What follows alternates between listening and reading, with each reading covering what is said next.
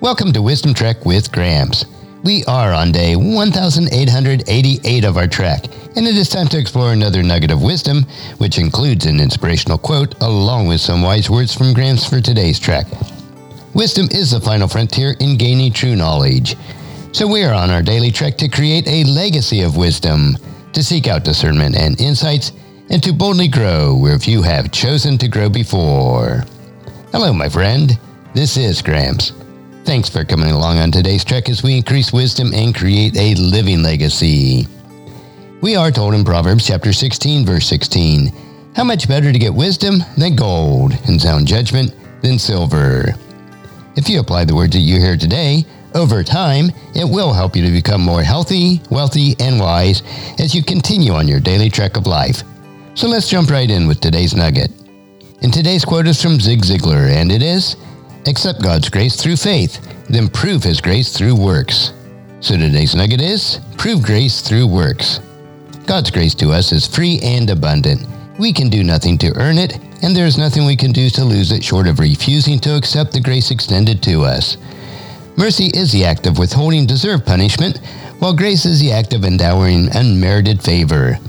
In His mercy, God does not give us the punishment we deserve, namely hell. While in His grace, God provides us with the gift that we do not deserve, namely heaven.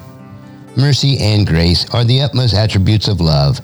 The essence of the Bible is loving God and loving people through the lens of Jesus Christ. Two great works of God have displayed His all powerful, gracious, and merciful nature creation and redemption. While God's work of creation demonstrated His power, God's work of redemption revealed His marvelous love, shown through His mercy and grace. The very love of God is indispensable for the existence of life and salvation of humanity. As we are told in Psalms chapter 145 verses 8 and 9, the Lord is merciful and compassionate, slow to get angry, and filled with unfailing love. The Lord is good to everyone. He showers compassion on all his creation. Acknowledging all that I have just mentioned, we cannot take God's grace for granted, and our life should be a living proof of the grace of God through our works. Grace is not provided to us because of our works, but our actions should reflect the grace that has been granted. And our passage for today is James chapter 2 verses 14 through 20. What good is it, dear brothers and sisters, if you say you have faith, but you don't show it by your actions?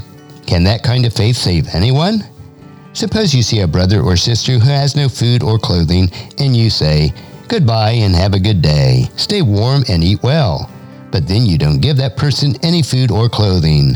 What good does that do? So you see, faith by itself isn't enough. Unless it produces good deeds, it is dead and useless.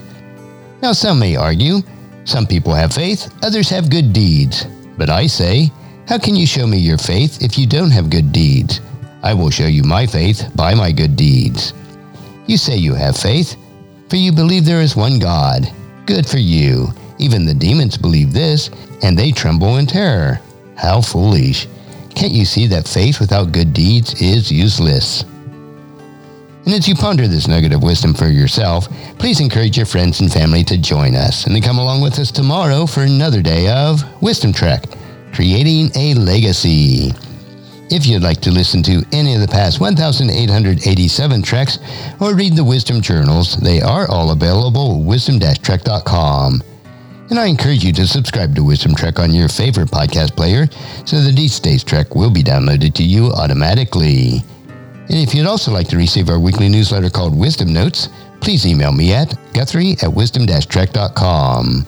And thank you so much for allowing me to be your guide, your mentor, but most importantly, I am your friend as I serve you through the Wisdom Trek podcast and journal each day.